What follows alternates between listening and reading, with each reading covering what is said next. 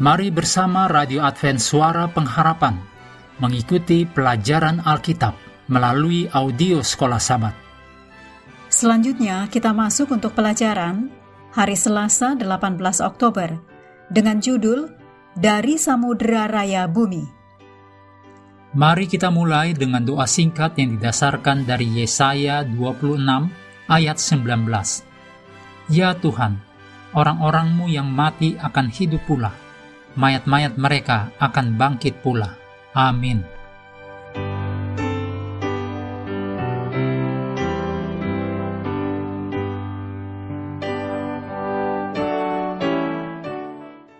Mazmur 71 diberi judul Doa Minta Perlindungan di Masa Tua. Di Mazmur 71 ayat 20, pemazmur meminta Tuhan untuk mengangkatnya dari samudera raya bumi yang menyeratkan pengharapan kebangkitan. Dalam Mazmur 49 kita menemukan ekspresi pengharapan yang menyentuh tentang kebangkitan, berbeda dengan jaminan palsu dari orang bodoh yang percaya pada kekayaannya.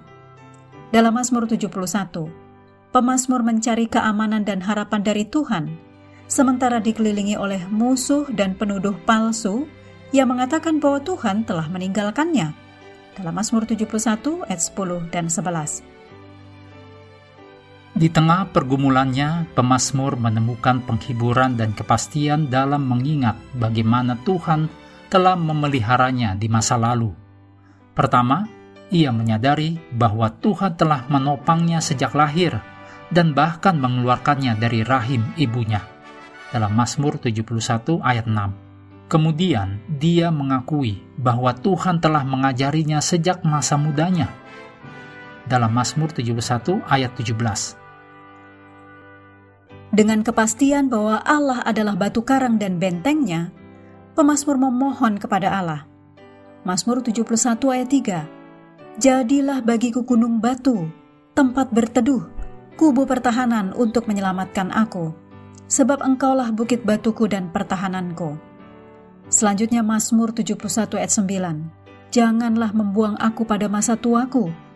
Janganlah meninggalkan aku apabila kekuatanku habis. Mazmur 71 ayat 12. Ya Allah, janganlah jauh daripadaku. Allahku, segeralah menolong aku. Kemudian pemazmur menambahkan dalam Mazmur 71 ayat 20. Engkau yang telah membuat aku mengalami banyak kesusahan dan malapetaka Engkau akan menghidupkan aku kembali, dan dari samudera raya bumi, Engkau akan menaikkan aku kembali. Ungkapan dari samudera raya bumi dapat dipahami secara harfiah sebagai kiasan tentang kebangkitan fisik pemazmur di masa depan. Tetapi konteksnya tampaknya mendukung deskripsi metaforis tentang kondisi depresi berat pemazmur seolah-olah bumi menelannya, seperti di Mazmur 88 ayat 7 dan Mazmur 130 ayat 1. Jadi, kita dapat mengatakan bahwa ini terutama merupakan ucapan kiasan, tetapi juga mengisyaratkan kebangkitan fisik.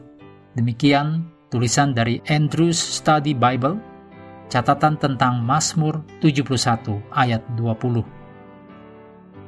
Pada akhirnya, yang penting untuk dipahami adalah bahwa apa pun situasi kita, Tuhan ada di sana. Tuhan peduli.